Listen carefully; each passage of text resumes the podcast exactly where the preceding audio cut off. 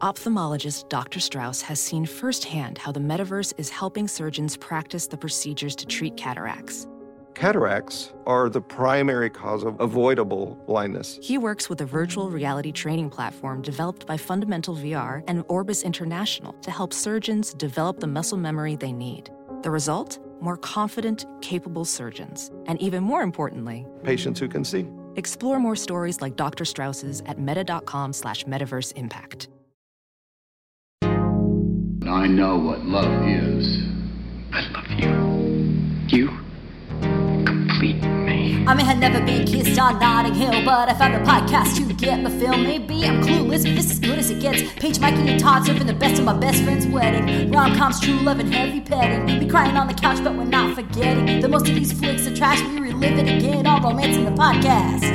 You want it, you got it. You want it, cause baby, you got it.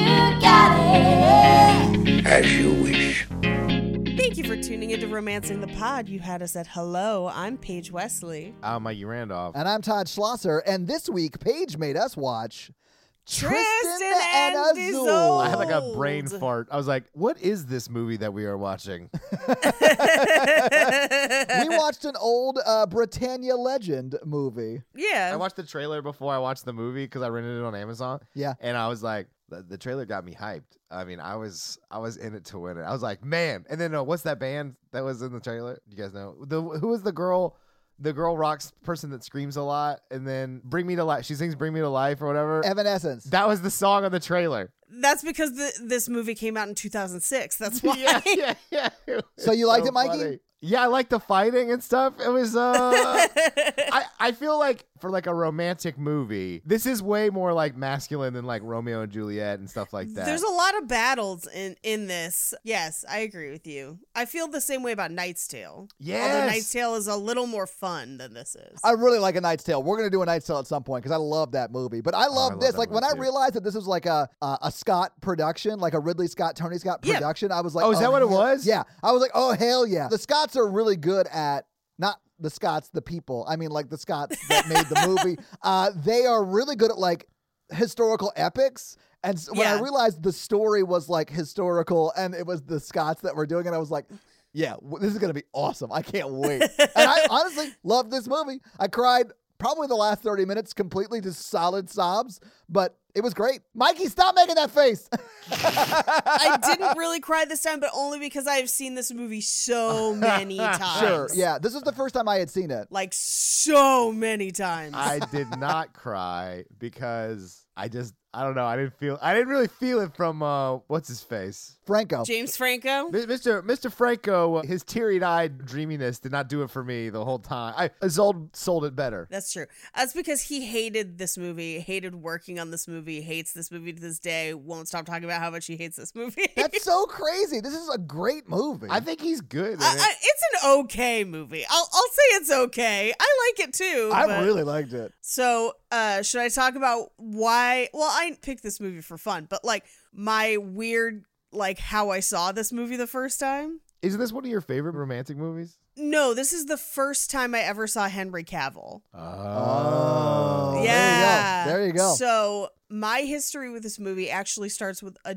different romantic movie. I, I we've talked about a lot. Grew up in a a Christian family, going to church, going to youth group, etc. yeah. At the height of purity culture within the church. Like where father daughter dances were not considered super weird. that kind of happened after my time, and it is weird. No, it is. Like- yeah.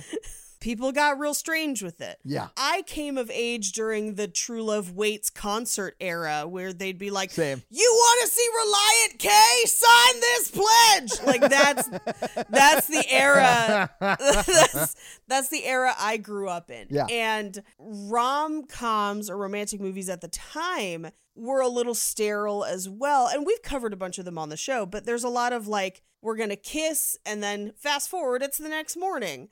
And if there's one thing that girl youth group, small groups love to do is just watch romantic movies together and think about the day when they'll be married someday. Uh, and in 2004, so two years before this movie came out, Right. a movie came out that changed all of that. And that movie is The Notebook. Yeah. Because I don't know if you remember The Notebook, but they stone cold fuck Yeah. in The Notebook. And a bunch of female youth groups watch that movie every day for a year. yes, we did. Because there there's that scene in the rain where they're like ripping each other's clothes off Yeah. and he's like throwing her against the wall. It was nuts. And I cannot tell you how many times I sat through the notebook with a group of other girls. And the problem is, in the midst, like that amazing sex scenes are in the middle of a very sad, boring movie. Um, and so what happened is I went to a slumber party. Uh, my Okay, senior yeah. year of high school. I was 18. Paige, Paige, say it slow. Tell- baby. tell say me- it slow. tell me everything. Slow it down. It's yeah. not. It's not a sexy story. And Wait, I'm how old pr- were you guys? I was 18. 18. Oh, She said 18. Nice. All right. Uh, yeah, All right. yeah. Wow.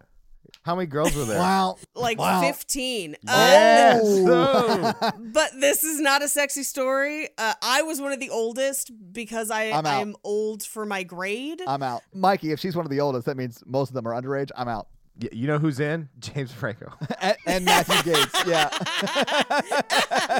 anyway, now some of the people I went to high school with listen to the show. So Michelle, I don't remember if you were at the slumber party, but if you were and you remember me making Ariel cry at Vanessa's house, let me know. I am not the hero of this story. So Hey, Mikey, are you at all surprised to learn that Paige made another girl cry at a sleepover?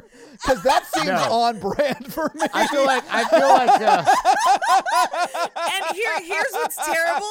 It's exactly for the reason you think I would make somebody cry. I have I have not changed in the slightest as an adult. I'm, I'm kind of like Paige. It's like, um, I made some girl cry in English class today. I just took it too far. I Yeah. feel terrible. So it, it wasn't me taking it too far. It definitely was me being overly critical of a film. Now, what happened was we're watching The Notebook. I have now seen The Notebook at this point because it's like a year and a half after it came out. So fucking much. Yeah. So much. We're past the point of the sex scene, but we're watching all the way to the end of the movie, which, by the way, if you're watching The Notebook now and you've already seen the ending once, turn it off after the sex scenes are over. Why are you still watching it? I don't understand. No, the uh, the murder suicide at the end is the best part of the movie. Well, see, that's that's the problem. Is because I was like, are we really watching this to the end? This movie fucking sucks. Like I'm and I'm complaining aloud to a group of girls. And one girl I didn't realize uh, was in the very front and was sobbing. And i at first I was like, has she not seen this? Like we've I feel like she and I have watched this movie together before. like, like why is she still crying? Uh, and she turned around and just goes, "My grandparents have Alzheimer's," and I'm just like, "Oh!" And then the party just turns, and everyone at the party is just like, "Paige is an evil bitch," just like, "How dare she?" Which, by the way, I didn't know.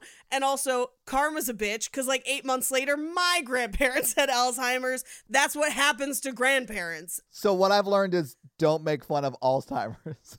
what I did learn about the Notebook is like when you want your grandparents to like get back oriented, you just talk about that time they stone cold fucked in the rain. I wrote you every day for a year. It's not over. It's never been over. The notebook. Anyway, I like that you felt the need to like say where it was from just in case you didn't know. We've been talking in about the notebook in our Tristan and Isolde episode I for know. 15 minutes already. we are, we are not going to do the Notebook yet because that is like our apex episode. I know. We, That's episode 100 for sure. I do. I, I promise there's a point to this. I am going somewhere with it. So I ruined that party. and people, it, like, literally, the movie ends. A bunch of people go off into a bedroom to like console her while she cries. Yeah, and like do. two or three people stay with me and they're like, You really shouldn't have been that mean because of her grandparents. And I'm like, How am I supposed to know about that? Anyway, I feel bad.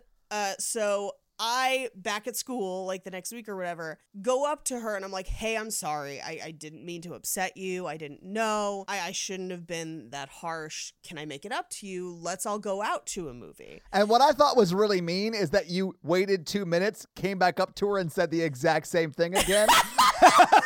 Oh no, no, oh no!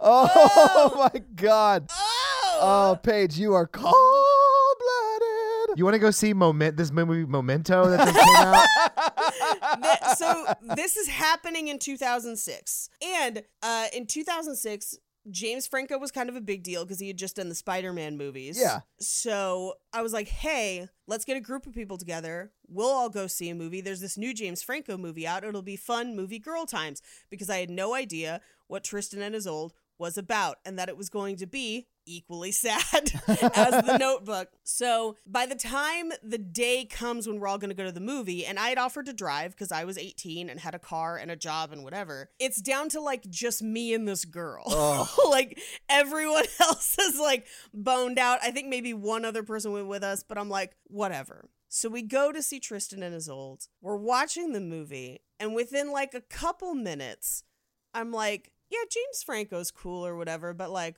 who's his brunette friend? Because like, who's that though? Don't Yeah. care about James Franco. And at th- from that point on, I'm just like watching Henry Cavill in the movie, not really paying attention to the rest of the movie. I'm like laser focused. So then, spoiler alert, his character dies in Yeah. this movie. And I was just like, oh shit. And then I like look down the aisle at the girl who's with me, who is again just sobbing and turns to see me not sobbing, looking at her like I'm sort of some sort of sociopath who doesn't feel things. like- you're like, let me taste your tears. and basically, I just had to drive her back home in silence because I was the one who could drive. But this is pre IMDb. So I had, like, other than sitting through the credits or whatever, I didn't know who he was. I couldn't, like, find his name or anything till six months later when I'm in college at the sorority house. One of my sorority sisters, who was a senior and a film major also, was working for Tony Scott at the time. Oh, my God. Oh. Yes. And so we're sitting in the sorority house, and James Franco comes up because he was still very popular at the time. And I'm like, unpopular opinion.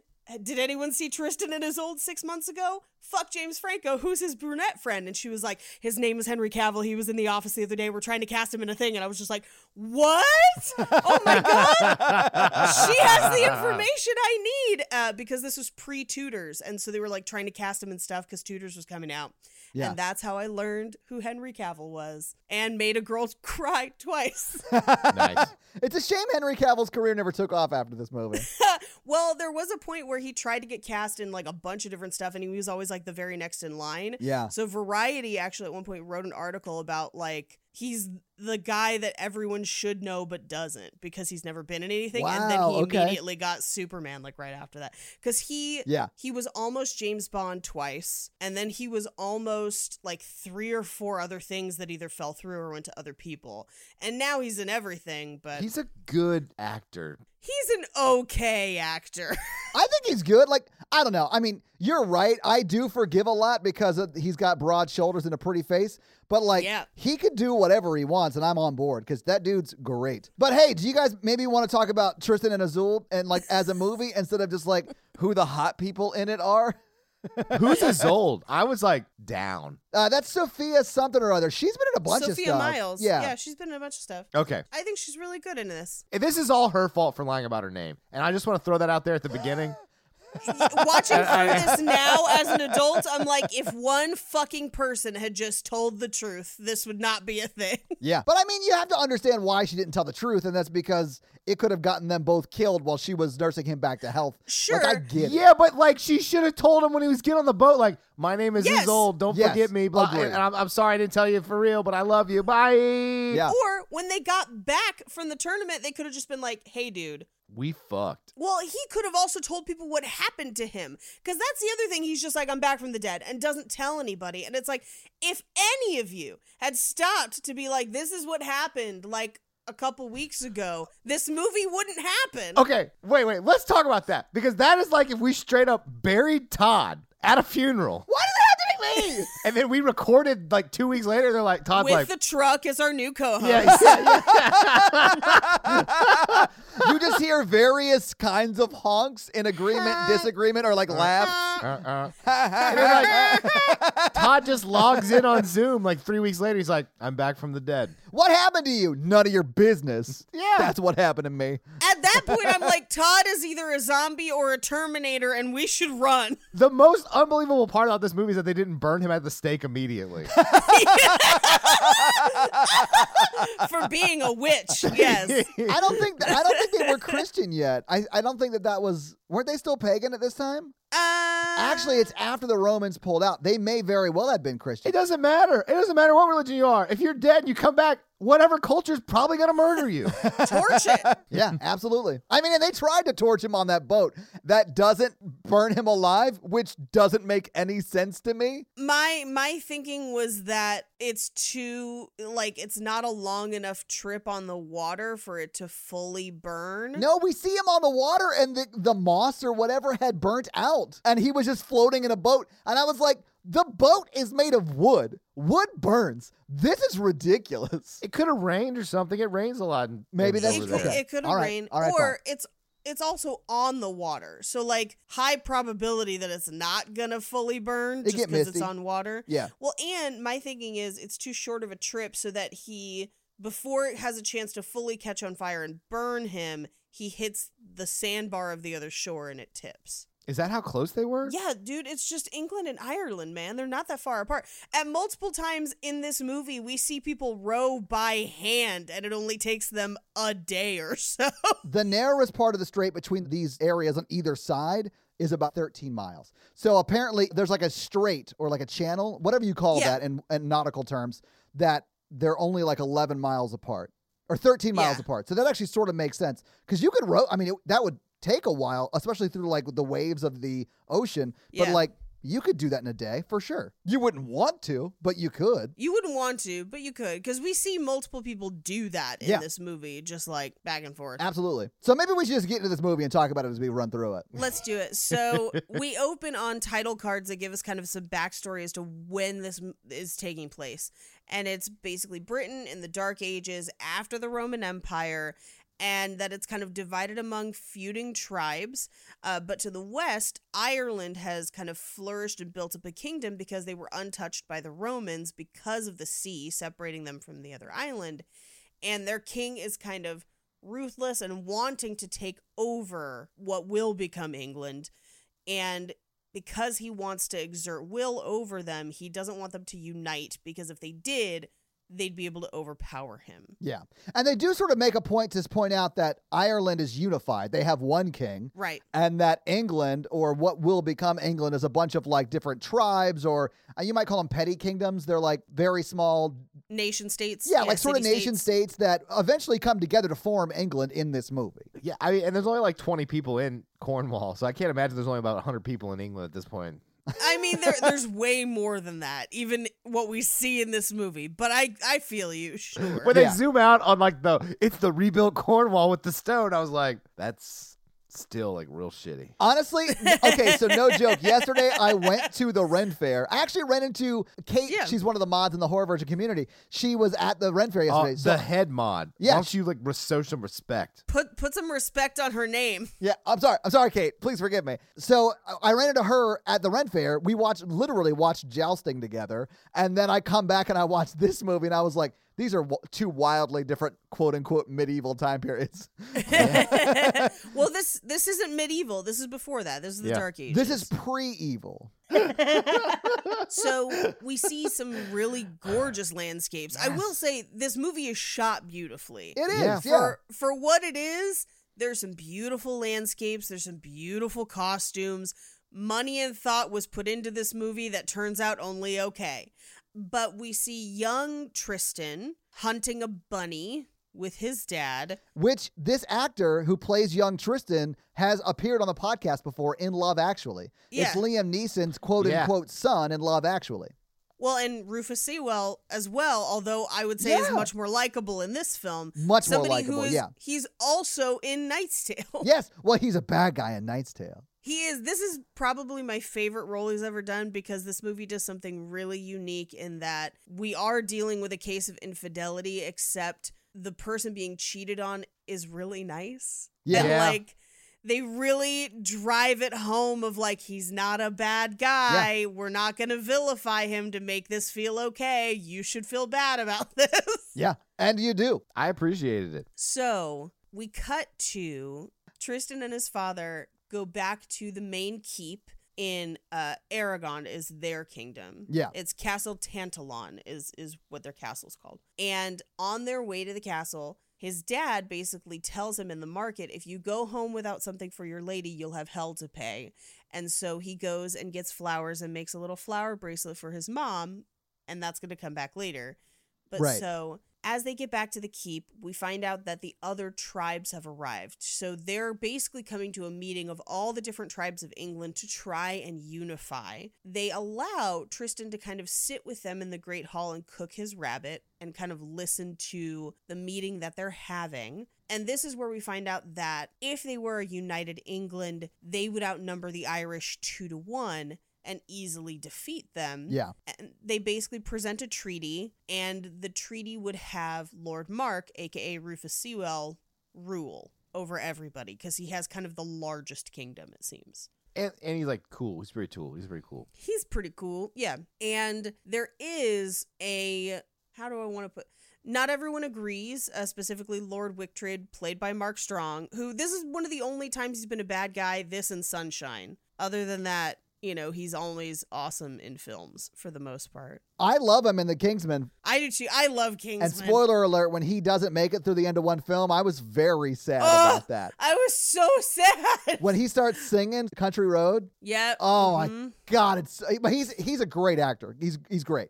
And he's honestly yeah, great yeah. in this. He's a great bad guy. He's got terrible wig in this, but other than that, he's great. That's true. He a very bald man. Yeah. But he uh, he does a great job in this movie. He he is he's a good villain, and he I think has very realistic villain motivations in that he wants to rule, but he is unpopular and no one likes him, and so the only way he can get ahead is kind of by trickery and dissension. Yeah. And that seemed very realistic to me. Yeah. Anyway. Absolutely. So, as they're having this meeting, we find out that the Irish are there. They have entered the chat and they're going to burn everything down. Yeah, like in ghillie, well, what would be like ghillie suits of the day? Like they're in brush suits and they're like Yeah. sneaking onto, I almost said campus. They're sneaking onto the castle like to murder everybody more or less. Because I mean, it's not the kingdom of England yet, but you have all like all of the leadership of England, even though they're broken into factions, in one Yeah. place. That would be the ideal place to attack. Yeah, I mean, it, it would be as if, like, you had the president, vice president,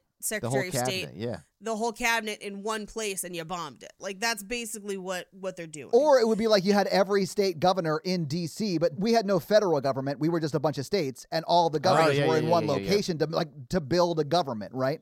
That's Right, sort of right, what they're right. doing there, but it's before they actually are able to make a government. right. Largely because Wictred set them up. Yes, absolutely. And we'll find out later that he continues to work with Ireland the whole time. Yes. But Wictred gave it away. Wictred is the reason this attack happens. And we basically see in that little great hall where uh, Tristan's dad is desperately trying trying to protect women and children, but Tristan wants to fight because he's young and scrappy, and his Well, dad. and also his personality trait is aggression. yeah, that is his only personality trait is me like fighting, me hmm. boy with sword. So his hmm, hmm, dad goes to put him in a trap door and as he's checking on him and closing it, he turns and is stabbed. He legit Um, gets his dad slashed in the face to death. Yep. Yeah. And his dad's dead body falls on top of the trap door and bleeds through it. So he like feels the blood on his hands. is really sad. Yeah. And his dad's last words were, "It was your fault." It was his fault though. So he climbs out a few minutes later. The room is on fire. His mother is also dead, still wearing the bracelet he made her. Yeah. Lord Mark is still alive, just in time to see one of the Irish run to try and kill Tristan. He puts his hand out and he loses that hand, but Tristan survives and he manages to kill that Irish guy. But what he sees as he does is that his own pregnant wife Yeah, Lord Mark's pregnant wife. Yeah. now also dead. Yeah. I did think it was like crazy that he pushed him just at the right time when the blade came down and cut off his left hand. Right hand. All I know is because he he's got like a stump for a while, and then later in the movie he has what looks very similar to like Chubbs's hand in Yes, Happy Gilmore. does. But it's iron. Yeah. But it's iron, and he like takes it off and sets it on tables and stuff. Yeah. And you're just like, Chubbs, they took your hand. but it shows that Lord Mark is a like he did not want a child to be murdered and like put himself in harm's way to save him. So you're like you're rooting for Lord Mark from the go. He is a good guy. The whole movie, he's a good guy. the whole movie he's a good guy uh so meanwhile over in ireland at the castle they're having a funeral for the irish queen Isolde is her daughter, the princess, and she's following her mother's funeral procession as they load her body onto the funeral pyre. And her nurse, who will be with her for the rest of the movie, Yeah. essentially as her her handler, uh, comforts her. But as they're at the funeral, the army returns, and her dad, the king, leaves the funeral to meet with his soldiers to be like, "What's up with the treaty?" And they're like, "Oh, we killed those fools." And he's like, "Good," and tears the treaty up. Yeah, not only did they kill them, they took the paper that they were going to sign as a treaty, and then the Irish king tore it up. I was like, that's like a power move. Like, kill them all and then take the piece of paper and bring it to me. Like, that's, I, I thought that was both insane and awesome. Yep. Isolde puts her mother's ashes in like a little, like a, I, I guess a gravestone is, I guess, what you would call it. it looked more like an altar to me because she wasn't buried there. Yeah. But yeah, I mean, it more or less is just a place that she can go to honor her mom, which I thought was super sweet. Right. And we see her as she ages, and she uh, and Sophia takes She over. She goes she, back there, She's yeah. like leaning against it, sitting there. I thought that was really sweet, you know. Mhm. But it serves the same purpose as like a gravestone would in like a traditional Yeah. cemetery. It's a place you can go honor that person and you know connect to that person. You know, it's great. Yep. Uh, and she asks why she had to die, and her nurse is like, she got sick. It was a fever. Sorry. Because we're like in the dark ages and like you could stub your toe and die at any time. like she was full of evil blood. Uh, so yeah, her humors were out of balance. She does say it was an ill vapor that took her. Yeah. So like a like a bad pod. no, like a bad fart, and you're just like that vapor is deadly, and then you know, Silent but Deadly. That's where it comes from. That's where Silent but Deadly comes from. Yeah. okay. yeah, Did you hear that? No. Ah. and then Isolde is like, no, it was her heart because this is Isolde, even as a child, being like, Dad's an asshole. Yeah. I hope that doesn't make me have daddy issues later on. oh, it definitely will. Uh, so, meanwhile, back in Cornwall in, in England, Tristan and Lord Mark go home to Lord Mark's castle, and they return to find out that on their way back to Ireland, the Irish raided their village. Basically, the Irish raided everyone's village while they were at the meeting. Yeah. And kill everybody at the meeting. I bet they didn't raid Wictred's. Probably not. Yeah. Probably Uh, not. hmm But they return to find that the Irish have raided their village and Lord Mark's sister is still alive, but her husband is dead. Yeah. And they've essentially killed off all of the young men in the village. And she says that the executions lasted a whole day and they basically killed an entire generation of men, leaving only children alive, essentially. So they take Tristan in because Who is one of those kids, Paige? Who's one of the kids they leave alive? They leave what will become Henry Cavill alive, Right. but it's Lord Mark's nephew. Yeah, his sister's son. Yeah, who is the same age as Tristan. Yeah. So basically, his sister's like, Well, I already got one. How much harder is two? And so they kind of toss Tristan in with the rest of the kids that have survived. And they try to teach the kids to fight. So they basically raise a generation of soldiers. Yeah, they're like time for your education. Uh, we need murder death camp now, so you need to do Yeah. well, really well in murder death camp. That like is Yep. the education you needed at that time. That would probably be like going to school on some level. Yeah. For a well-to-do child who was going to be leading battles, Yeah. that's like why they taught chess. That's like why all of that stuff was important back then. Makes sense. Yeah. And Tristan is not necessarily fitting in immediately, and M- Melot is making fun of him a lot. Yeah. Melot's kind of an asshole as a child. So Melot is kind of a dick to Tristan at first. Yeah, he's not very mellow. He's not very ah, ah. I, I liked it. he makes fun of Tristan because Tristan doesn't want to fight. He's kind of scared and sheepish, which understandably, he's been through a lot of trauma. I don't think he's scared or sheepish. I think he's just like, I don't know. A lot of people around me have died. I don't really want to like Yeah. continue that cycle or whatever. Maybe not, but like I, I feel like trauma informed uh, education policies didn't come into effect for like four thousand more years or whatever. I, I think the other thing to remember is Melot is dealing with trauma too. 'cause Yeah. He Yeah. just watched his father and likely older brothers get Yeah. assassinated, basically get murdered. So he also is dealing with some shit. And I think it's kids acting out because they've seen a lot of death. yeah, but they're acting out in different ways. Like I get that. They're tra- also training to kill people, so you know, very triggering. Yes. Right. And so he pushes Tristan and calls him a coward. And then Tristan pulls a Mikey and beats up like four kids. He's like, "No, Melot, you're yellow."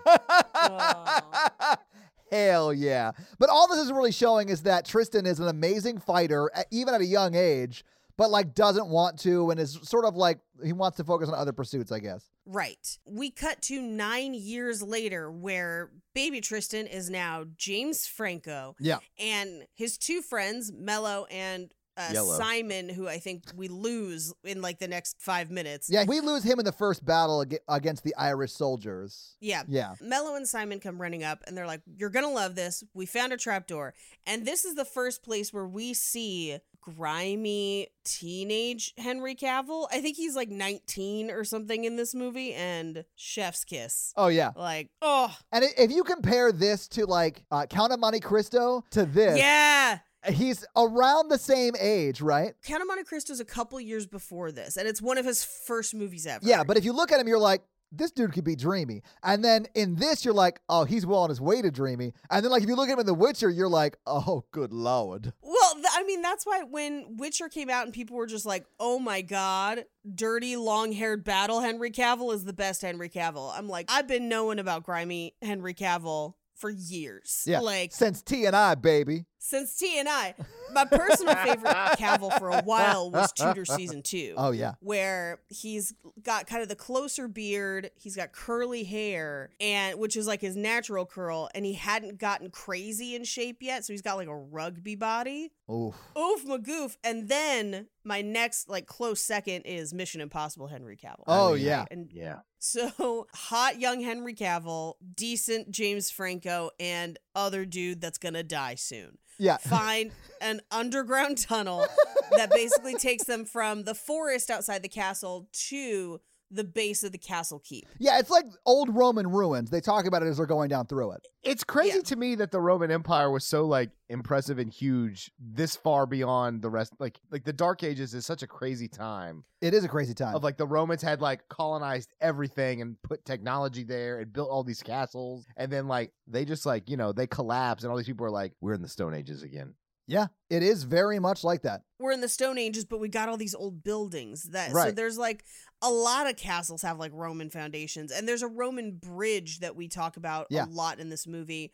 And another set of ruins near the castle. So, like, there's a lot of it around. Yeah, that other the one that they meet up at later is more like a villa, not like a castle, Yeah. but like it's like a house, right? Yeah. But Tristan asks, who else knows about this tunnel? And they're like, nobody. And he's like, good. Perfect. Keep it that way. It's our secret tunnel, boys. Yeah. Yeah. I never show the boys my secret tunnel. That's why you're not popular. we cut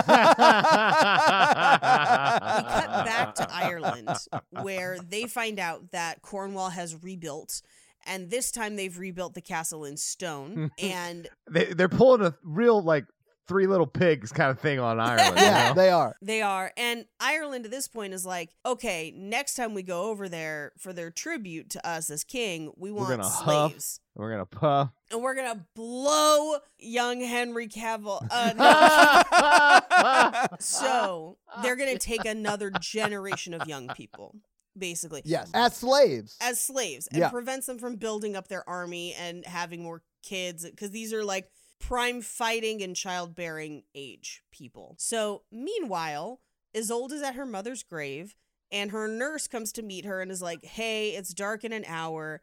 And this is where we kind of find out that Isolde is a little um a little like Little Mermaid where she's just like I want to be where the people are. I want to be somewhere that's not Ireland. And she wants to go I want to be where the English are. I want to be banging Franco. Absolutely. And her nurse is kind of like, no, everything over there is dark and bad and evil. And she's just like, yeah, probably not though. It's probably it's probably just other people. Um, Oh, okay. Do you guys think James Franco looks like Beaker the Muppet throughout this film with his haircut? I didn't until um you said that, and then absolutely yes. now I can't unsee it. I'm sure that probably is his hair, and it's how everyone's hair looks right now coming out of quarantine. Yeah. uh, like all of our friends have that haircut, uh, but it looks like a bad wig. It does. And I don't think it was. I think it was just styled weird because it looks like his hair has no real part. It's just all coming from a central point at the top of his head into a weird curly bowl. yeah. It looks like a chia pet. yeah. Everyone else's hair looks pretty boss in this movie. Like Sophia Myles' hair is gorgeous. It it's is. just that long curl. There's a lot of like cool braids and all kinds of stuff. And he's next to Henry Cavill a lot, who has what I would call like pre-Witcher hair. Oh, yeah. Like the Witcher the Witcher before he went gray. And it's also this kind of like sweaty, dirty, like you look at him and you're like, that's the guy. Or at least I was. Maybe this is just me. No, no, I It's got it. fine. James Franco's character never wore a helmet in the movie because his hair, he just couldn't fit it on his it head. was totally fine. Yeah. Yeah. So back in Ireland, we find out that Isolde is going to be betrothed to her dad's top general, who is creepy creeps. Yeah. He's not a handsome guy. He's just a big, powerful man who has a interesting looking sword. What's wrong with that?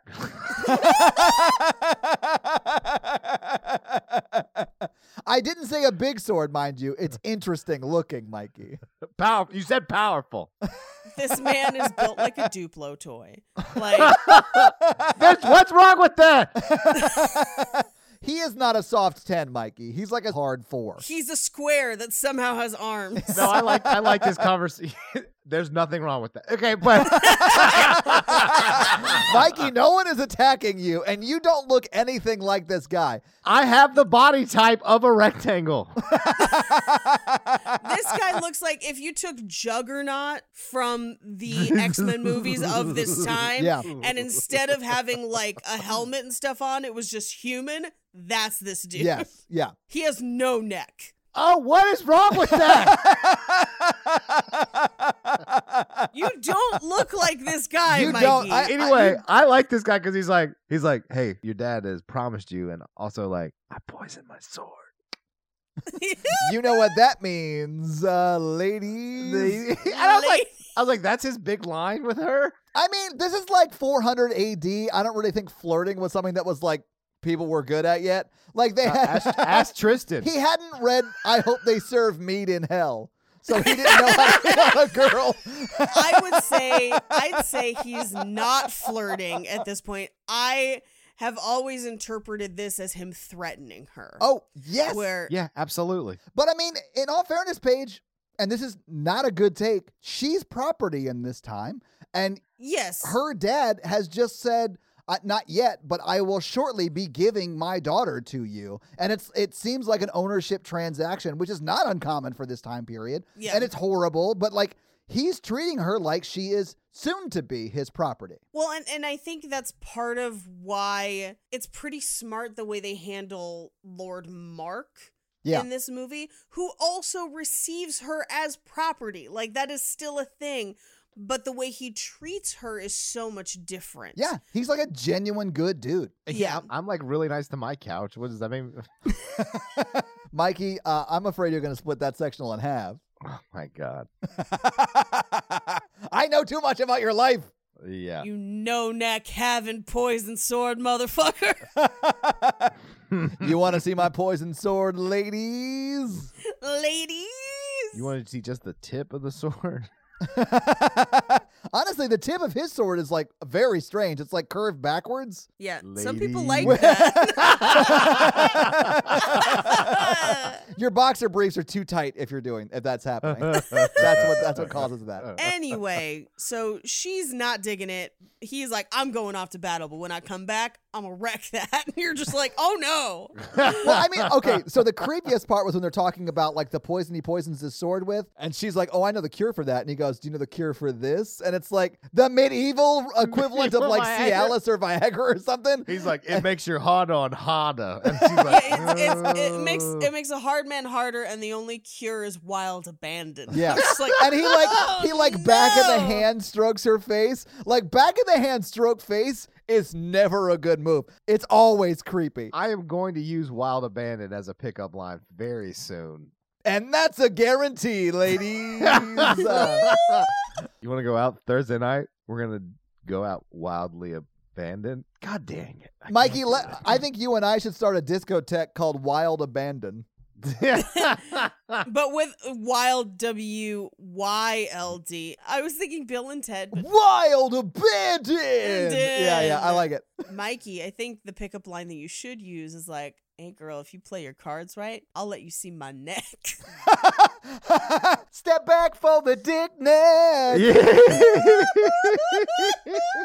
So the Irish arrive in England, specifically in Cornwall, to try and pillage the village. And they start taking teenagers and they get one. And basically, they send to find Tristan. And he gets there just as they're hanging that teenager. Yeah.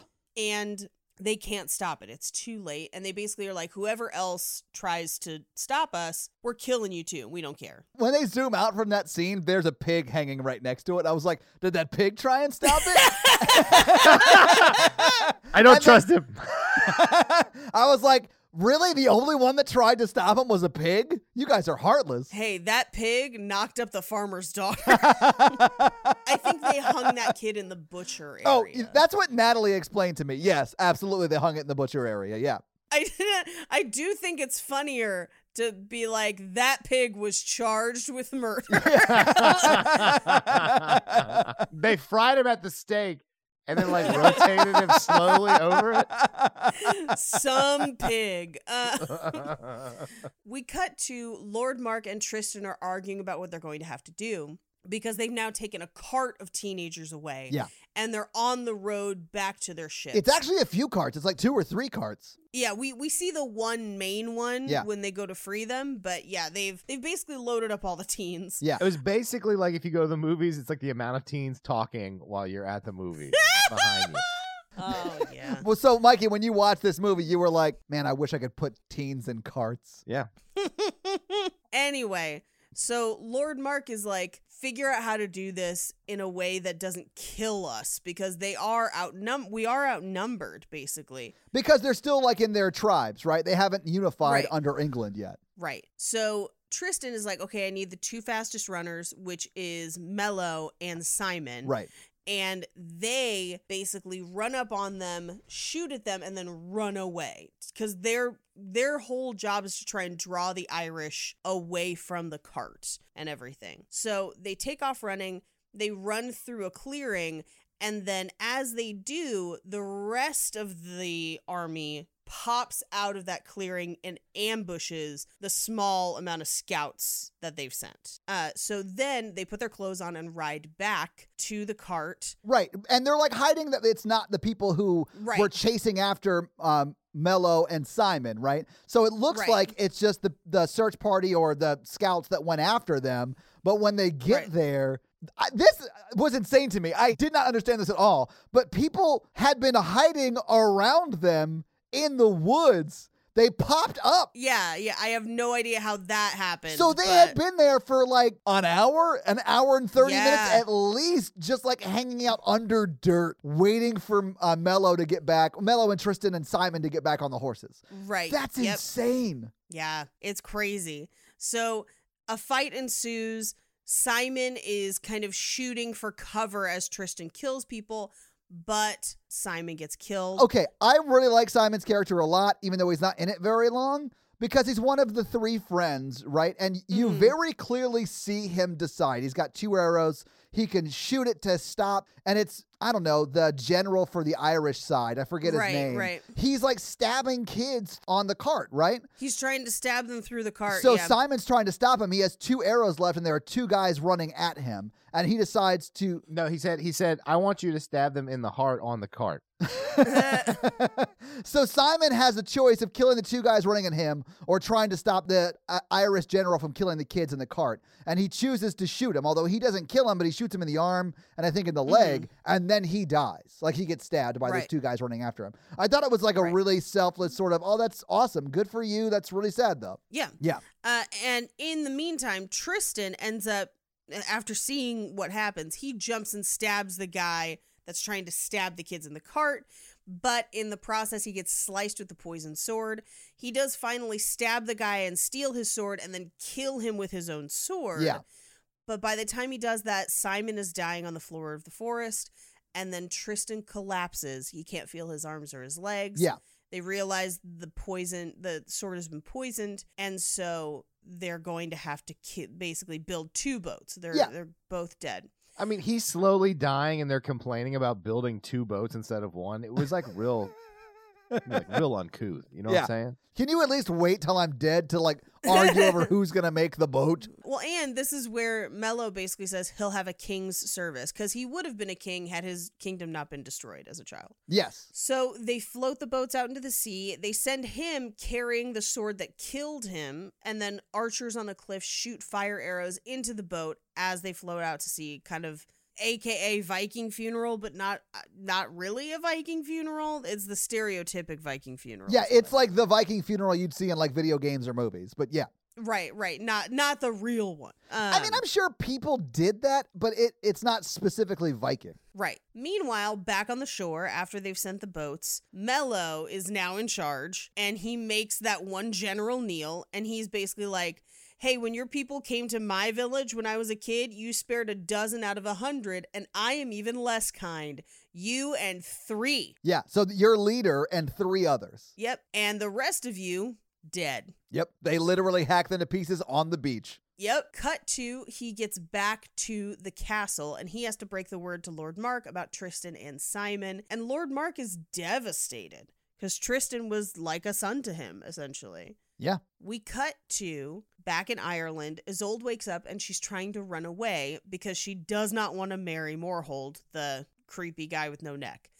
And as they're running along the beach, her and her nurse, they find a boat. She runs over to the boat, and it turns out that it is Tristan's boat with his body still inside it, and he still has a pulse. So they drag him up the shore to her. She has like a little medicine shack thing on the shore. It's like built into the like where the beach meets like Yeah, it's like a little it's a little cave of, of like witchy business. Yeah. but she takes him into the cave. They're trying to get a fire going, but it's not fast enough. So she and her nurse take off all their clothes to keep him warm. Yeah, and it's probably Yeah. not James Franco's first threesome at this point. I mean, as an actor, probably not. I did like that the nurse was like, I haven't been naked with a man in like 15 years. yeah. So James Franco wakes up in a cold sweat and they tell him, like, hey, you're in Ireland, but you are safe. Nobody knows. Just sleep. And he wakes up again as she and the nurse come back. And he's starting to kind of wake up and remember things. And they're starting to put medicine on his wound. And this is just in my notes. I don't know why this was making me laugh so hard last night. It's not funny, but I did put it in my notes a bunch. It looks like she's making pesto. she's just like grinding up leaves and then like every time she goes to rub paste and stuff on him, it kind of looks like pesto. so in my mind, I kept laughing about like, what if it was pesto? what if she's just like, sleep, my little garlicky baby? Soon you will be ready for the stew. Uh, yeah. You're the biggest knot of all. He's the naughty. oh. Nailed it. So they get him more clothes and they basically tell him that the ocean's outside if you want to take a bath. Which is like uh, the beach is outside. Yeah, I don't know if you want to jump into salt water with your open wound, but yeah, go ahead and try that one. But also, you smell real bad because this is like 420 AD. nice, blaze And you smell like ball sack and sweat. Yeah, ball sack and more ball sack. And pesto. you smell like we've been rubbing pesto all over you for days. Delicious. Well, look, guys, don't make fun of people who rub pesto over their balls. Mikey's been marinating ladies. That's a spicy meatball. That's a spicy pesto ball sack. it's a me, a pesto balls. I here to here to take you out. I mean, most pesto recipes require nuts, so Don't ignore the nuts, ladies, in your pesto recipes. That's what I mean. Mm, yeah, yeah, yeah. I'm a yeah. pistachio. Ah. Oh wow, guys! Thousands of people listen to this. I, I mean, that's their problem. Uh, so Isolde goes back to the castle with her nurse, and her father comes to check on her, and he's just like, "Where you been?" And she's just like, "A convent." And he's like, "You won't need it because you're gonna get married." And she's like, "Oh yeah, where is that guy?" And he's like, "Overdue, but he'll be back soon." And then leaves her. It's like the weirdest conversation. I do love that Paige just reenacted the scene like it was a 1990s like fight between a father and a daughter. Oh yeah? Well, where is he? He's supposed to be back. Yeah, he is overdue, but uh, he'll be back, and then you're his property. yeah, yeah. You'll be back, and then he's got a poison sword with your name on it. So she sneaks back out to the beach, to the shack on the seashore. Oh, and this is when she sees him bathing in the ocean. Yeah. And she doesn't tell him her real name, but they start to kind of like get to know each other and Yeah. have like a friendship and hang out and stuff. I mean, this is where they start to fall in love. You could say it. Yeah. Yeah. Yeah, yeah, yeah. Her nurse clearly sees what's up and what's going to happen. And so she's just like, you should leave though. Like, as soon as you can leave, you should leave. And it's the nurse who's like, don't tell him your real name because that could be Yeah. bad for you later on. And she's right. I feel like she's right at that point. Yeah. So as he's kind of telling her about himself, she sorry, I don't know why it's so stupid, and she spreads pesto on his chest, is what my notes. She spreads the pesto on the chest, though. More pesto. She's just like finger painting his abs with pesto. Yeah. And then I do think it's cute that the more and more she falls in love with him, the lower and lower she gets. yeah, she like pestos all the way down that happy trail. I was like, he didn't get sliced there, hun. I mean, he's cut, but he didn't get sliced. uh, anyway, so the next day she comes back and he's making her a seashell bracelet, kind of like the flower bracelet he made his mom.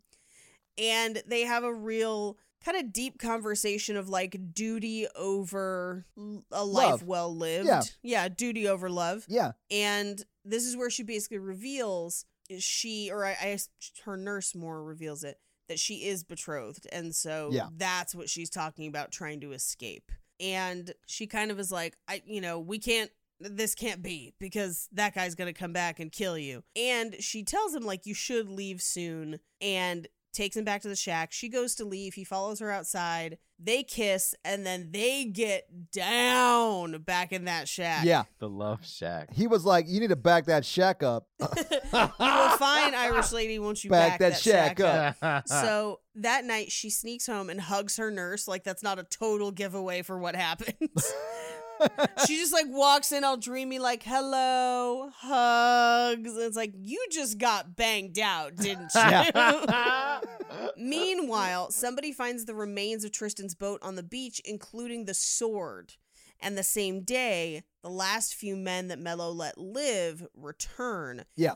and they have to race out to Tristan to try and get him out to sea before the king finds him. Because now they're looking to find out who killed their best men. Yeah. And they know that that has to have been an English boat because none of them came back on real boats. Right. Yeah. And they get Tristan out to sea. He asks Isolde to come with him and she's like, "I can't, but I want to know that you make it, so please just go." I really thought what she said was sweet. I don't know it verbatim, but it was something like, I want to live in a world where I know that you think about me often. Yes. And I can't have that world if you're dead. We've all had that talk.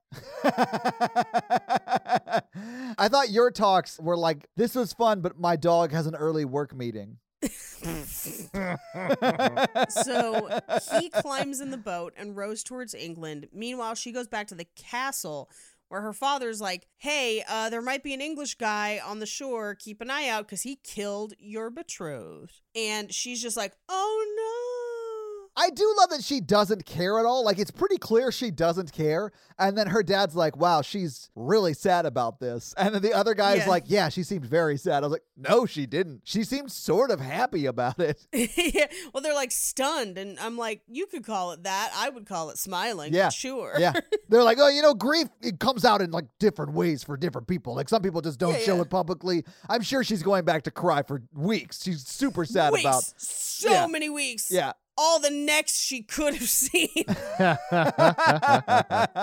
I do like we get a shot of Tristan making his way across the ocean, and at one point he's now fashioned a sail, and it's almost like a speedboat. Yeah. Where I'm like, clearly they put a motor. Like they built a boat that looked old timey and put a motor in it because he's moving way too fast. like an old timey speedboat. Meanwhile, the Irish decide that they're going to play a trick on everyone else where they're like, we're going to try and get them all to fight with each other, and we can do it by having them fight for Isolde's hand and this one little parcel of land that we don't care about.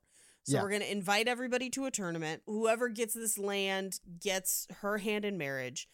So they deliver the message about the tournament. Lord Mark sees it and is like, this is ridiculous. And Melot is the one who's like, well, people will see through it. But as they're talking about it, Tristan comes back. Yeah. He's like, I have been resurrected. Bow before me, peasants. Yeah. you know what? I've been to hell and back, and you can't say I didn't. Honestly, I would have taken the time it took me to row across the channel and then steal a horse from somebody because he's on a horse for some reason. Right. And then I would have taken that time to come up with like the most badass, like underworld type story. like I was fighting Hades and I killed him and then I came back from the dead. But like, even the truth is not. He's like, I was almost dead in Ireland, and I dicked down a really hot Irish girl Yeah. who brought me back to health, Yes. and I sailed back. What up, boys? Spring break. I, d- I do not know why he doesn't just tell everyone the truth. because they wouldn't have believed him. They'd have been like, whatever, you fought Hades, shut up. like I, here's the thing. I, I think they would have. Like, I feel like it's uh, like it's an implausible story, but it's not an impossible story. And he could have leveraged it with like, "Hey, I know what the Irish coast is now. Yeah. like so I can help." But he doesn't tell anybody biblically. um, but so the town is all freaking out because Tristan's back. Back in the castle, Melot is like, let me fight in this tournament for you. And essentially, Lord Mark is like, no, I can't lose you also. Yeah. And as they walk outside, they see that Tristan's back. And they say, and Melot says, I saw you dead. And he just says, I am delivered, which you're just like, that's not a story. well, what you didn't see is Melot just said, I am DiGiorno. or Dejournays or whatever. I'm the Witcher. Yes, you are. yeah, you are.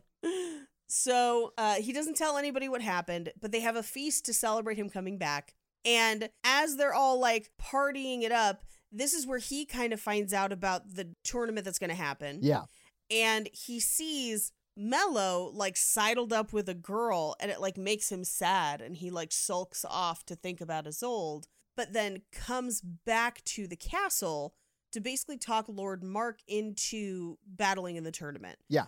And his ulterior motive is to go to Ireland to see if he can find her. Mm. Right. The way he sells it is why don't you send me? I'll be your champion. I'll fight for you. And then if England unites behind you and like the, the ones that stay loyal, they can all split the land and you Right. keep the daughter, you know, you keep the the Right. prize or whatever, you know. He even goes beyond that. He's like, maybe this will solve another problem, which is like your broken heart. Yeah. Yeah, because as as we know from earlier in the movie, so 9 years in the past, his pregnant wife is killed in that first siege.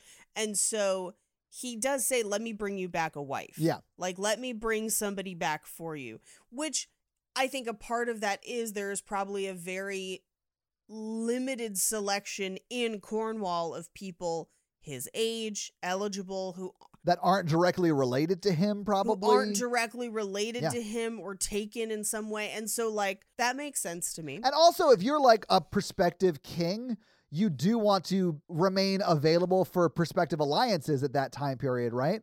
right so this right. would be like the best alliance you could get. So, Right. you know, there's no reason not to accept that betrothment or whatever you would call that.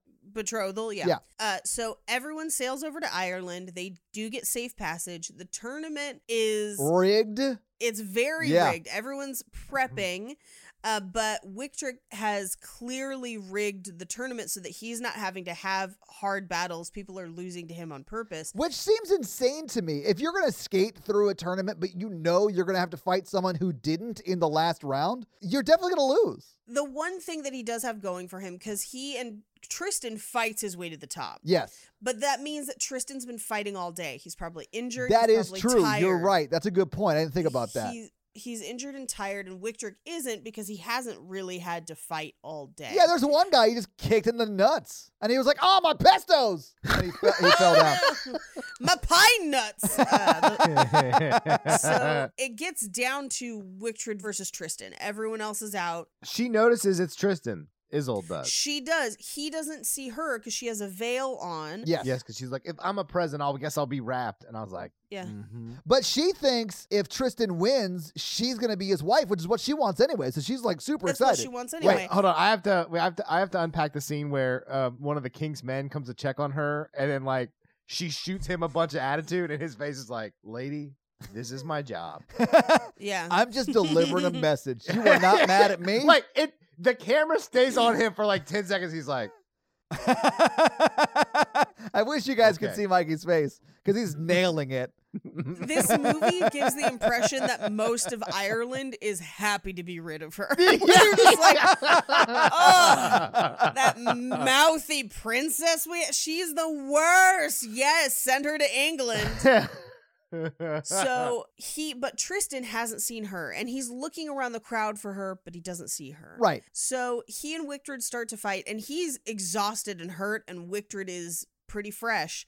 But even so, Wictred gets his arm and his leg, like he gets some small cuts in, but he ends up taking one of Wictred's swords and then pinning him with a dagger against his throat. Yeah, Wictred's actually on top of him, but he's holding a dagger against his throat. So Wictred yields, or whatever you call it. Right. Yeah, he yields. Yeah. So Tristan wins, and then Isolde comes over and she's like, You won me, yay! And he's like, Fuck.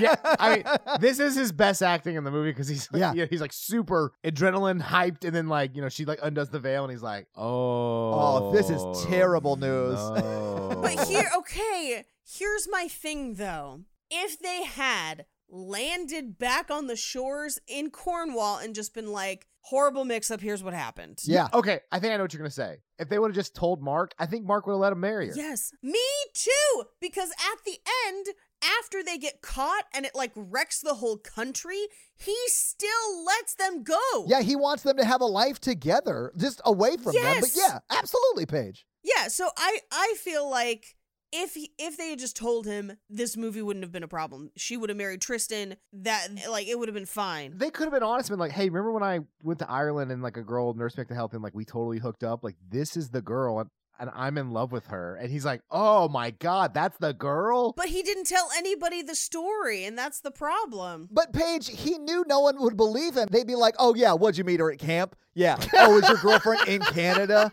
She's she's from Niagara Falls. Sure, sure, Tristan. I'm sure you totally got laid at camp. I don't know. I bet Tristan Yeah, Tristan Yeah. fucks. I think they would have believed him, and it would have been fine. I mean, I do think he would have had them marry, and honestly, the alliance still holds because he's his second. He's gonna inherit, you know. So at the end of the day, as far as political alliances go, it's still good for the Irish.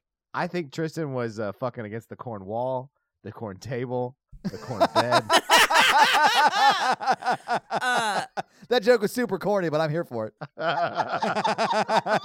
Tristan's father was also a chieftain. Yeah. Tristan has lands. Like Tristan is also noble in his own right. See, I assumed that Lord Mark just absorbed Tristan's Yes. lands and is like, ruling his, but also ruling Tristan's as like a regent for Tristan, if that makes sense. Yes. Yeah, yeah. and in this, when he names Tristan his second, he's just like, they don't say this, but in my mind, I was like, they're just going to combine the kingdoms. Yeah. And it's going to be Tristan who takes over both. Yes. Yeah. Yeah. And that's the implication. Yeah. So they should have just married anyway.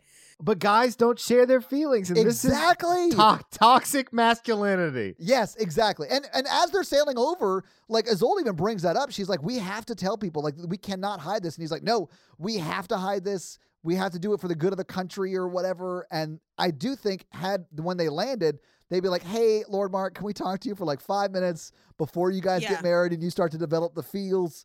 Like, let's figure this out. And I think he would have been fine with it. He'd have been like, Yeah. Tristan, you take this one, I'll get the next one. All right. Let's just find someone my own age that's like age appropriate for me. No, he needs an heir. Yeah. Well, I, A, he needs an heir because he doesn't have one. Melot's the closest he has. Yeah. But also, I don't know that there is a woman his age. We don't, the only one we see is his sister. We don't really see any other older women. and they're not Lannisters, so that's not going to work out. Yeah, yeah, yeah. And plus, that tower is not tall enough to push children out. no, it is though. Every tower is tall enough to push children out of. All you have to do is believe, Paige. Yeah. So on the boat, she wants to tell, he doesn't. Right. They land and they decide not to tell. But as they land, as they're like getting ready, uh, back in Cornwall, as they're getting ready for them to land and to meet Isolde, Lord Mark is like, "Well, what if she doesn't like me?" Like it's it's a very he's very humanized in this movie, and I feel like I like it. More movies should do that. Yeah, I think so too. I think it's great. Uh, she gets out of the carriage and she's gorgeous, obviously. He, instead of being creepy like her other betrothed, is literally just like, welcome, come inside. Like, I know we're your rival, but like, you're welcome here. Please come inside. Yeah. Our kingdom's your kingdom, basically. We cut to she preps her wedding dress and as she's doing that, that's when he puts on the fake iron hand, like Chubbs and Happy Gilmore. Yeah. Which I should say, it's great that he has a fake hand. Good. I'm glad they were able to figure something out for him so that he has some extra mobility. It just looks so much like the one from Happy Gilmore, it's hard to not notice. I do think that that's very funny, although I think for practical reasons they did that. Like as far as like filmmaking practical reasons, it's easier to put a, an awkward glove on an actual hand and Right. pretend it's a fake hand than it is to like wear a nub the whole movie, you know? Yeah, yeah, yeah, yeah. So the wedding starts. So she has a procession along the kind of river near Cornwall. Dude, this was so cool. I loved the procession. I thought it looked awesome. It's beautiful, Yeah. although after watching the documentary around the making of this film, that was one of the toughest scenes to shoot because they were in the middle of what was called midge season. They're like a little like gnat kind of mosquito-y thing. Oh, I know midges. Were they in Scotland? Yes. Yeah, I was about to say midges are no joke. when we went there, it was a big problem. They were being basically eaten alive because Yeah. they're out on the water at night. And so they had to buy just cases of repellent and just constantly spray them down. Oh. and it was like freezing cold Yeah. or something like that. So they're like freezing, covered in repellent, and still being eaten alive by midges. So apparently, this was like miserable to shoot, but it looks so cool. It does. It looks amazing. I'm so glad they suffered through it because it looks awesome. It looks amazing. They get married. Tristan watches uh, and then kind of like runs off because he can't bear to think about it. He literally goes to his bro's house and he's like, "Hey, Mikey, can I stay with you for a while? Yeah. Yeah, bro. Yeah. Always welcome. I like, can I sleep on your sectional? I've got a guest bed. Oh hell yeah, Mikey! Before that happens, they're dancing after the wedding, and Lord Mark is basically like, We're going to call it a night. Like, we're going. Oh yeah, this is when she like gets right in his ear, like Isolde gets in Tristan's ear, and she's like, "Don't make me do this," and he's like, "We have to for the country or whatever," and she goes, Yeah. "All right, well, I'm gonna think it's you. Bye." yeah, I, I'll pretend it's you. Yeah. Which is just like, oof. yeah, And he rides off. But he does, he goes off into the woods first and literally sits underneath the tower. He can see their window. And then he goes to their friend's house. We cut to that wedding night, which is like so awkward because she is considered property. It's not great. You don't want her to be in this position. 2020 vision, you're just like, eh. I mean, 2020 vision, there is no consent here, so it is rape. Yeah. I will say it is, God, I don't want to say this sentence. It's better than what it would have been had she married that Irish general. It's still bad. yeah. I think he could have been like, "Let's wait till you're ready," and we could have Yes. moved this part over. Sure. Yeah.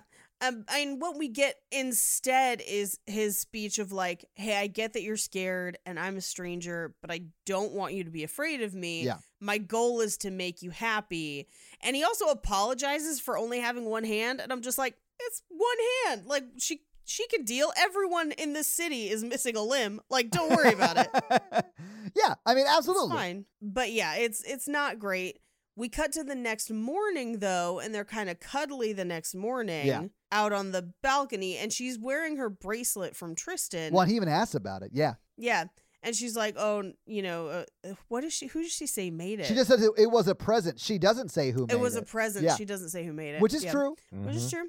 So, meanwhile, she basically kind of makes herself at home at the castle, and Tristan is just never around. He Yeah. sometimes sees them in the market and tries to avoid them. But now, at this point, she and Lord Mark are actually getting along because he's not a bad dude. Yeah, he's a good guy. like, and he treats her yeah.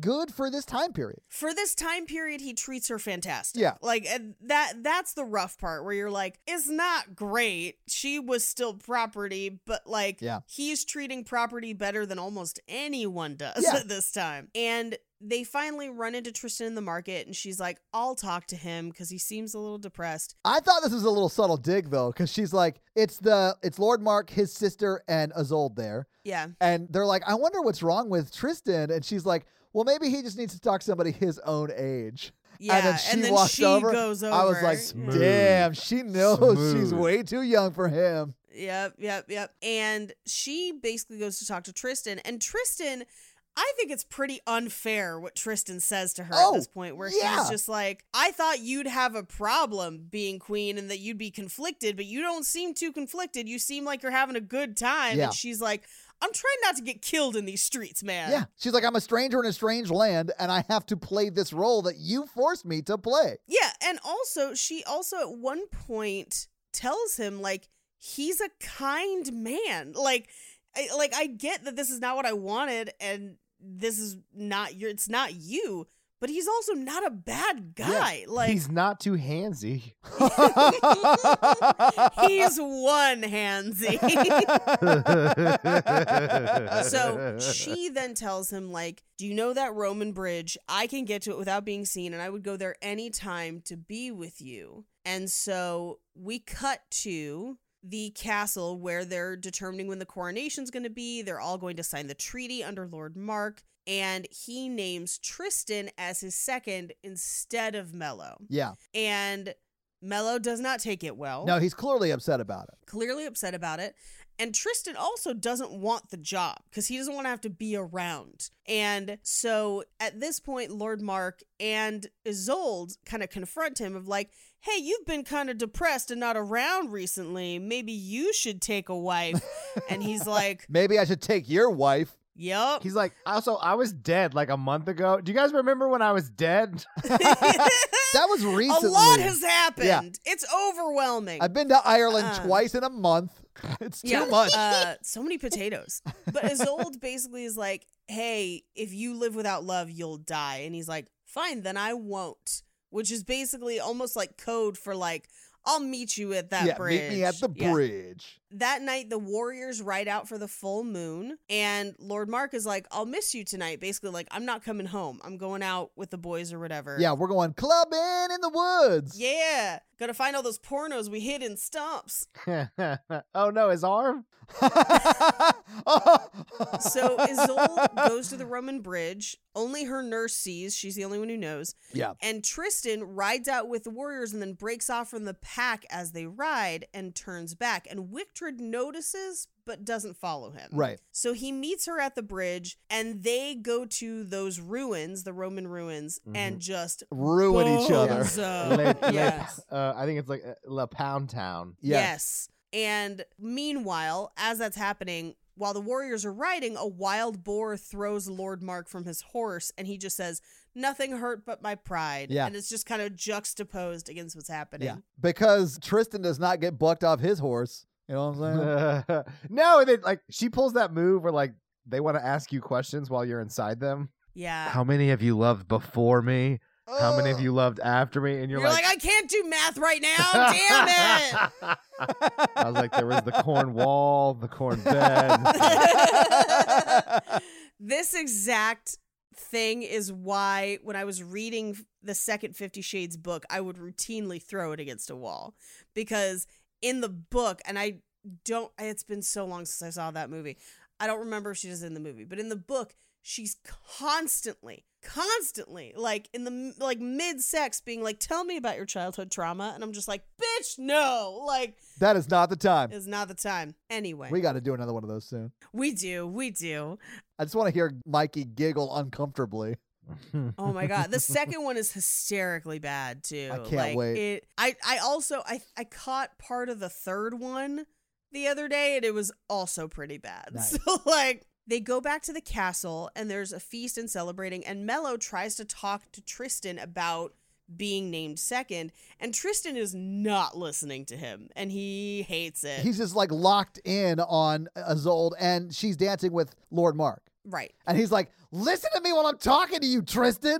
Yep. Yeah. And Tristan takes Isolde's scarf and leaves and ties her scarf on a door. She follows. She opens that door and they like bone zone, literally feet from where everyone else is. Just downstairs. They are just, they're Yeah. so close to where the party is going on. well, and Lord Mark is looking for her and just doesn't realize that they're hooking up like feet away. We cut to her in bed with him later that night, and there is a shift from that first encounter we see is like non consensual, which is real rough. But then as it goes, that does kind of change because we do see her kissing back and stuff in this scene yeah. where it's like she it she doesn't hate him. She doesn't. She's having her cake and eating it too.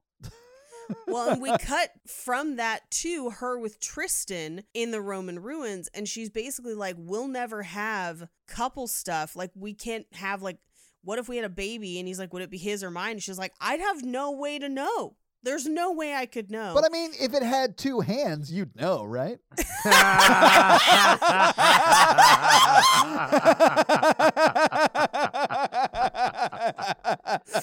oh man, It just it just comes out with like broccoli hair. I think that one's Tristan. yeah.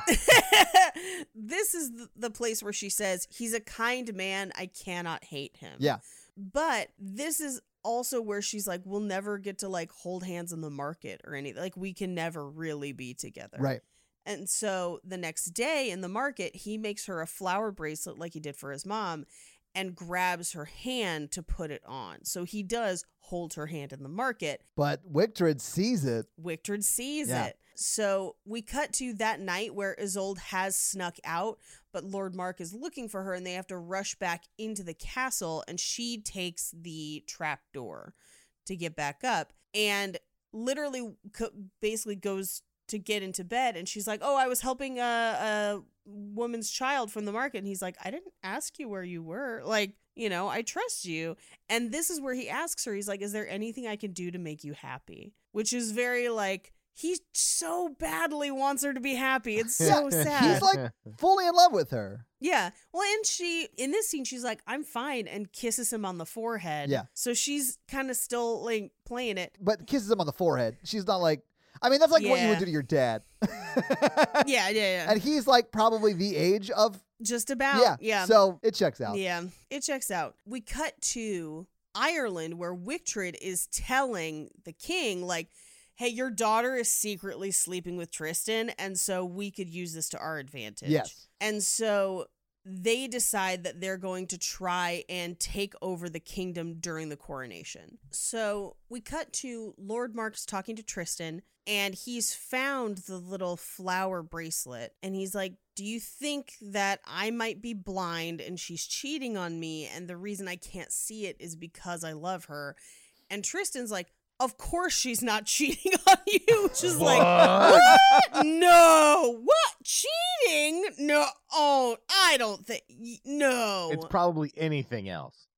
yes. Anything. So he throws the bracelet away. Yeah. I think he like crushes it and throws it in the water, right? Because they're above the water at this point. Yeah. And Tristan goes and burns the villa Oh, yeah. where they meet. Well, I think he feels bad because he realizes that Lord Mark loves Isolde. Yeah.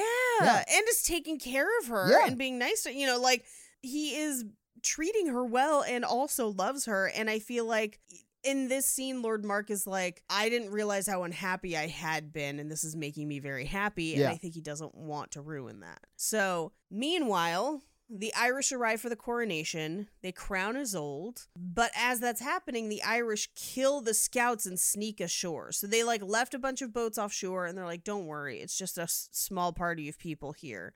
But then those boats come ashore during the coronation and the wedding and everything. Well, yeah, because they send out the signal, which is like they light like a fire or something. I can't remember. Right. Yeah. mhm. So Wictred at the reception basically talks them into having Tristan dance with Isolde, and she's like, while they're dancing, she's talking. Why did you burn it? And he's like, you know why I did. Like, we this has to stop. And she just says, meet me there now or I'll die. And Wictred decides that they can't accuse them; they need proof. And so he talks everyone into riding out for the full moon. And so as they're doing that, Tristan and Isolde have snuck off, and Wictred takes them on a path that literally leads them right by Tristan and Isolde, and they're discovered. Yeah. And they're like talking about why they can't do it anymore, why he burned the villa place, all that stuff. So, like, Right. I mean, they're sort of breaking, they're ending things, but it's too late because why else would they be there alone together at night? Like, there's no way Right. to explain away what they were doing, even though they weren't like caught having sex. It's still very clear. Right, exactly. And her father rode out with the warriors, and so he does. And here, here's the thing: he already knows it was Yeah, happening this was because planned. Victor told him. Uh, but there's he makes this big show of like, oh, you're just passing my daughter around, and it's like, no, that's not at all what was happening. But that's what he's going to use as reason to attack and to split the alliance. And they seize them because it's obviously a crime to you know sleep with the queen if you're not the king. Yeah. And as Melot rides past, he spits on him, and I just had a moment of like, oh, Henry Cavill spitting on me. Paige, no, no, Paige. Unless like you're into it and you're both consenting adults, then have yes. fun. All I'm saying is like, hey. If he ever gets a chance to spit on me, use this podcast as consent. Uh, that's gonna be fine. I do feel like I might be using audio from this episode in a court battle in the future. Where he's like, "I'm filing this restraining order." Judge, she said she wanted me to spit on her. yeah, if you can refer to this clip where Paige is like, Henry Cavill needs to spit in my mouth or I will kill him. I didn't. I mean, in the mouth is a little intense. Anyway, we could. I'm just saying, it's done as an insult here, but I'm just like Here for it? What You you're know. saying is you're here for it. here for it though. You just want to catch some fluids from the Cavalon. Jesus, Todd. Yes. Mm, I'll never wash this forehead again.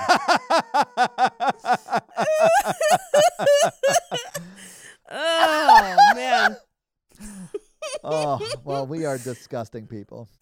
yeah. Yeah. Yeah, for sure. Well, I mean, I don't think Mikey is. I think Mikey's the prude of the cast. Uh, I think you and I are very much not. Absolutely. Hey, y'all never been spit on? Come on. Come on. Y'all never spit on somebody? Come on. Y'all never spit in a sexual context? Get right. Come on. Uh, Do it right. My, and Mikey in the back of his head is thinking, I don't like a quitter. Mikey's so embarrassed right now. I love it. Uh, Mikey's starting his sh- a shoot off podcast called The Prude Cast. Oh, where they talk about missionary. I'm just saying, if you time it right, spitting can be great. Mikey's first episode, three to seven minutes in heaven.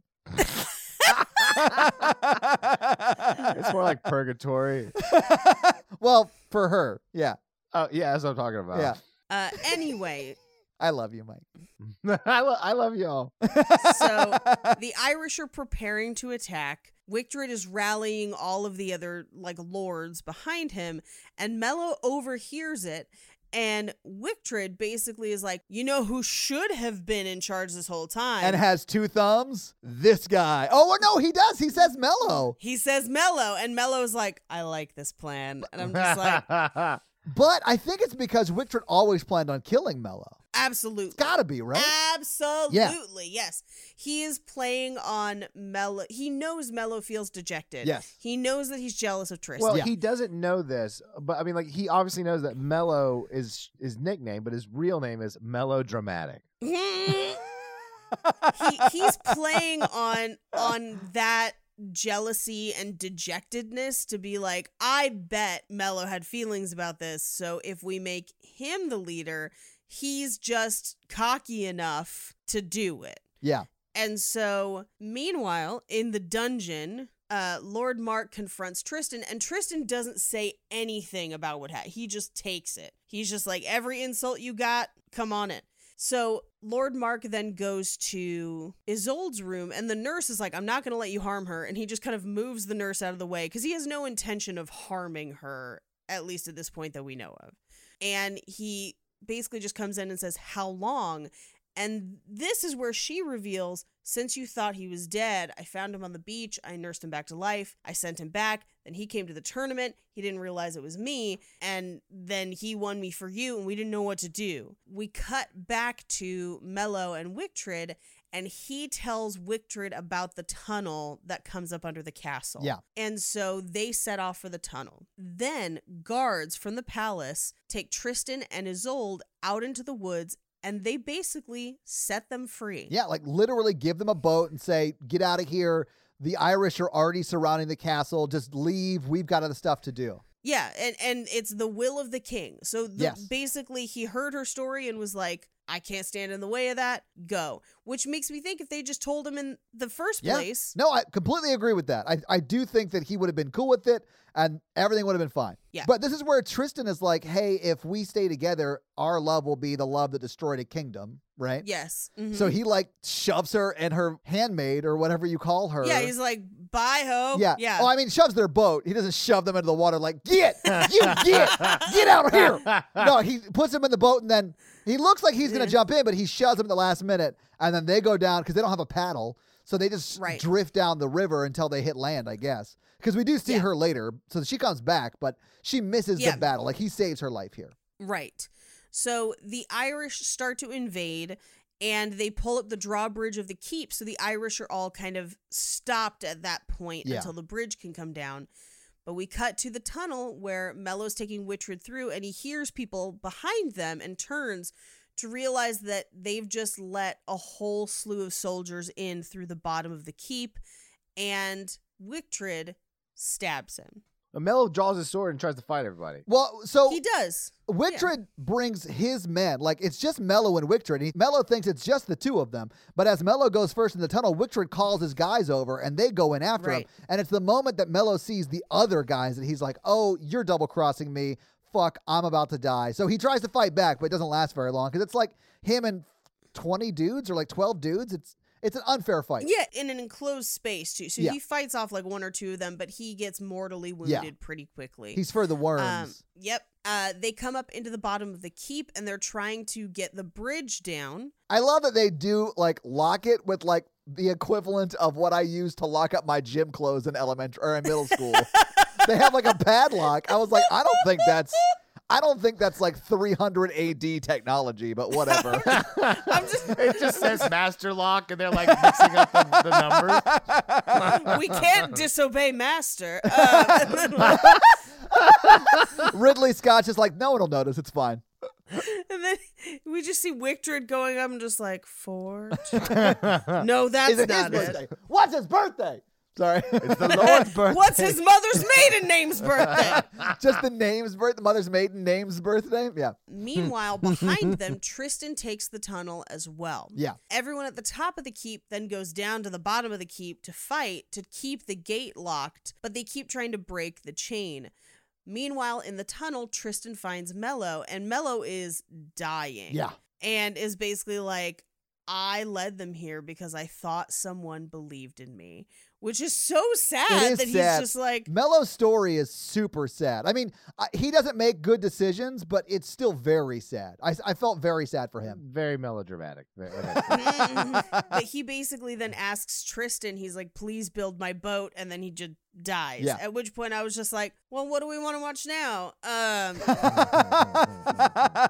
you only have 10 minutes left of this movie and you're already like turning it off to like go find the next mellow joint. so meanwhile, an archer down in the bottom of the keep keeps picking Mark and his men off as they try to get down into the bottom of the keep, basically through the doorway. He's getting them, each one of them. Yeah, they're just like hunkered down because they can't get past because the archer keeps shooting anyone who stands up, right? Right. And Mark is like asking for a shield. He's like, bring me a shield. Bring me a shield. And Wictred's men are just like hacking away at that padlock. Yeah. Right? That are that's like it's holding the drawbridge up. So the guys, the Irish guys outside can't get in. But like once Tristan comes up and they're like, Tristan's there. Is he fighting with the Irish? He's like, and Mark is like, no, he's fighting for us. And then Mark like gets up and runs down and literally Takes just an takes arrow an arrow the with the arm. arm. He's just like, I don't care. Give me an arrow. And he like gets shot. He knocks it off with his own sword. And then he's like, that's my bum arm anyway. What am I going to Yeah, do? Poke right? people? It's fine. Yeah. I don't care. And then they just start taking and start going to help Tristan. But Tristan and Wictred are like going at it, man. Yeah. Well, and so Tristan just starts wrecking fools. Oh, yeah. And then Wictred stabs him Yeah. As he they get the gate going and Tristan basically stabs his sword in to stop the gate. Which is cool. It is cool, Which yeah. pretty But he very much gives up any chance of survival by doing that because he Right. can no longer Yes. fight. He can only like just get stabbed, and that's what happens. Yeah. And which is what happened. Wick, Richard stabs him in the chest with a sword. He pulls it out of his own chest and stabs Richard back. It is sort of badass. It's pretty badass, but taking the projectile out of you will make you bleed out faster. So And he does. Yeah. Yeah, and he does. He knows he's dying. Uh, but so he decides that like maybe they can win it on bravado. So he hacks Richard's head off I love this. and walks down the drawbridge. They lower the drawbridge and he walks down carrying Wictred's head. He literally holds it up and it's like the biggest Uno reverse card ever. They're like, you can fight for that guy and die for this guy who's not even from our land for the rest of your lives, or you can fight for Mm-hmm. this guy who's actually a pretty decent dude. And he just like Uno reverse, and then they all start Yeah. killing the Irish uh, king. Yeah, they end up killing killing the Irish king. The Irish retreats. It starts with an archer getting the Irish king in the back. Yes. which is brutal. it's awesome. Um, uh, so they kill the shit out of that guy. Yeah. And Tristan collapses and he just says, Take me out of here, take me to the river. Yeah. So they take him to the river, and meanwhile, Isolde's made her way back to the castle. She finds uh, Lord Mark's like captain, like his main general, who takes her to Tristan down at the river, where Tristan is fully dying, and Mark says goodbye and then has to go to battle. And the other general says goodbye, and then Isolde kneels beside him, and he basically dies. yeah, he does. And we get a cut back to her reading poetry to him back in her little sea shack. Uh, but then we cut back to present day where she's crying over his dead body. Mhm. And we get a title card that's like, you know, they did defeat the Irish and she buried him in the ruins and then disappeared. Well, and then planted two oak trees that grew intertwined. I thought it was super sweet. Right. Oh, I thought the oak trees disappeared. No, she disappeared. She disappeared. Yeah. She didn't stay with Mark. There's a yeah, there was a part of me that's like, I mean, just stay with that guy. Yeah, Mark's a good dude, and I do think Mark would have loved her, and like he seemed understanding. I don't know. I think if you reread the title card, I think the oak trees disappear. they d- not No, that I know of. no, it, it clearly says they grew intertwined together. and then disappeared. No, and then she disappeared. the phrasing is not clear. I'm just saying. I was like, oh, why'd those trees disappear? Wow, Mikey, you are focused on the wrong part of this this movie. anyway, and, And that's the movie. You guys think they're still together? I mean, I I'm like you. I I am in favor of a disappearing tree narrative where she goes back to Lord Mark. Same. I just don't think that's what happened. Yeah. Wait, when you say they, do you mean Lord Mark and Isolde, or do you mean the trees, or do you mean Oh, oh no, I I I, I think Lord Mark and Isolde is is what I said because Tristan's clearly yeah, dead. he's done though. I think the trees are still together. I don't know about Lord Mark and Isolde, and I know Tristan's dead, so he's out. Right, right, right. Oh man, so what do you guys think? Having seen it, having talked about it, what do you guys think about it? Final thoughts, hit me. Um, i- it's good. It's okay. I would I would put it as solidly okay. And the reason that I've seen it so many times is purely the Cavill effect. Yeah, the Cavill effect is great. I like that a lot. I dug it, man. I, I I thought it was pretty good. Um, I don't I hadn't seen it, so I, I really liked uh watching it. It was like more action oriented than I was used to, so I was I was down for it. Nice. Yeah, I liked it a lot too. I think it's great. I think everyone should watch it. I don't think it's as good as some other Scott like historical Mhm. epics like uh, the Kingdom of Heaven. I thought was really great. Um, at least the director's cut is really great. Yeah. but that's because Ridley Scott actually directed that one. He didn't direct or write this one. He he's just the Right. executive producer on this one. Uh, and I think the director did a fine job. I just think Ridley Scott he's so good at this specifically that I Mhm. feel like it would have been a little bit better had he been directing. But it's still good. I think you should watch it. But I mean, yeah, that's sort of how I feel about it. It's super sad. I was crying a lot at the end.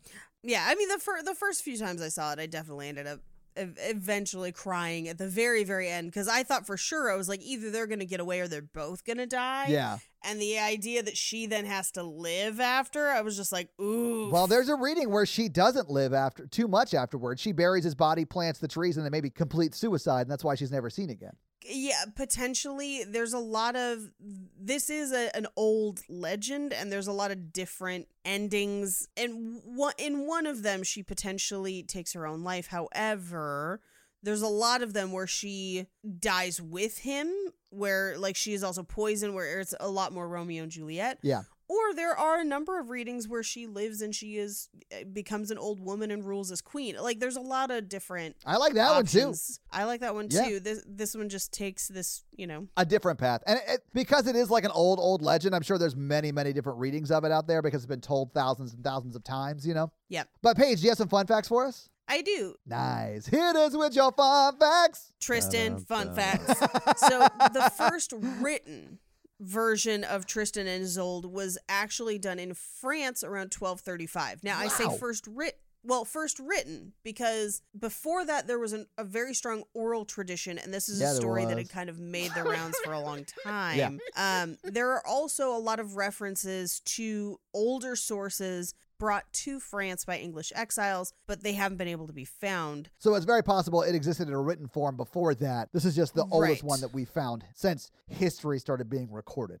Yeah. In some cases, Tristan is called Tristram, so it's an alternate spelling of the name. Interesting. Okay. Uh, and, and in some, Isolde is spelled a couple different ways, even sometimes beginning with a Y. oh. Um, in some cases, people consider Tristan and Isolde to be a kind of side quest of uh, Arthurian legends of King Arthur's Camelot. Ah. I see where, that. Uh, in some texts, they actually like meet them as characters. So um, they think that some some scholars think they originated as a same source story, and that uh, Mark is Arthur, Tristan is Lancelot. Yeah, there are some Isolde overlaps. Guinevere. Yeah. But in some King Arthur books, Mark's kingdom coexists with Arthur and Camelot, and Lancelot and Tristan actually meet as warriors. So there are like a couple different options for it. This is part of the extended Lady of the Lake universe. I'm here for that crossover. yeah, me too. Let's build that up like the MCU. Some versions also include a love potion so that like Tristan and Isolde aren't actually like they didn't actually fall in love. They fall in love because of a love potion and that's why. Uh but it was cut out of a number of versions it seems that the only one that that endures in is um versions around the same time that the opera came out because the best known version of the story is Wagner's opera which is written in 1859 and first performed in 1865 uh, so they think that potentially the love potion is added in some versions around that time to avoid censors because ecclesiastical or religious censors would have needed an excuse for the adulterous behavior Yeah. of sympathetic Ah. characters. Interesting. Okay.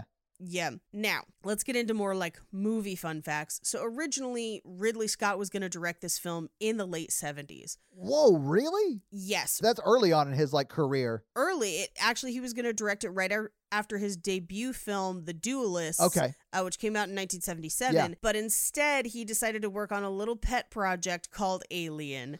I think he made the right choice. Oh, he absolutely did. Yeah. Yes. As good as this movie is, it's no alien. yeah. The costume, the wedding gown used in this movie is actually reused. It was originally used in Arabian Nights uh, from the year 2000. So they just literally were recycling costumes in this movie, even. And in Wow. part Hmm. because one of the companies financing this movie went bankrupt because of it. So, like, there was a small company that was one of the stakeholders, and it's their last movie before they go bankrupt. Wow. Yeah. Mark Strong, who plays Wictred, and Henry Cavill also starred together in Stardust the very next year. Oh, I love that movie so we much. We have to do Stardust. I didn't know Henry Cavill was in that. Oh yeah. he's the blonde guy that she's like he's her asshole boyfriend Yeah. or whatever it's a very unusual role for him but he's kind of hilarious in it but yeah finally James Franco has repeatedly gone on record as saying that this is his most regrettable role. And when I found that out, I was like, I gotta know why he hated this movie. Yeah, because he's. I mean, he's done worse movies than this.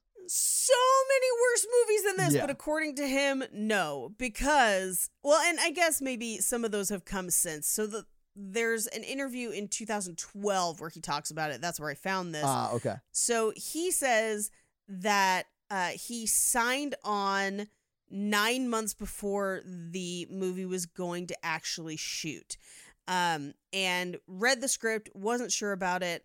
But an acting teacher and his manager were like, dude, you gotta do this movie. And they told him that Brando or Olivier would have totally done it. And I'm like, yeah, but also that was 60 years ago. So, like, anyway, so he he signs on to do it nine months in advance and spent every day practicing sword fighting. Like, because he had never done sword fighting in mm-hmm. movies before, so he would practice sword fighting. That's wild because there's not a lot of sword fighting in this movie. Well, that's part of the problem. So he Oh. actually also practiced he practiced riding horses so he could do a lot of like horse stunts. So he basically did everything so he could do all his own stunts Sure. and make it look real.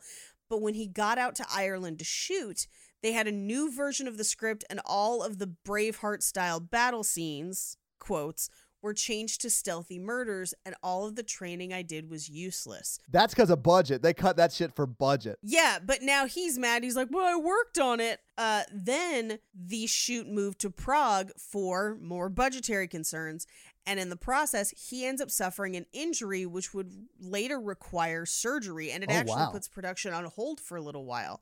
Yeah, and apparently he and the director got into arguments over like what they could shoot, what they couldn't shoot, his injury, whatever.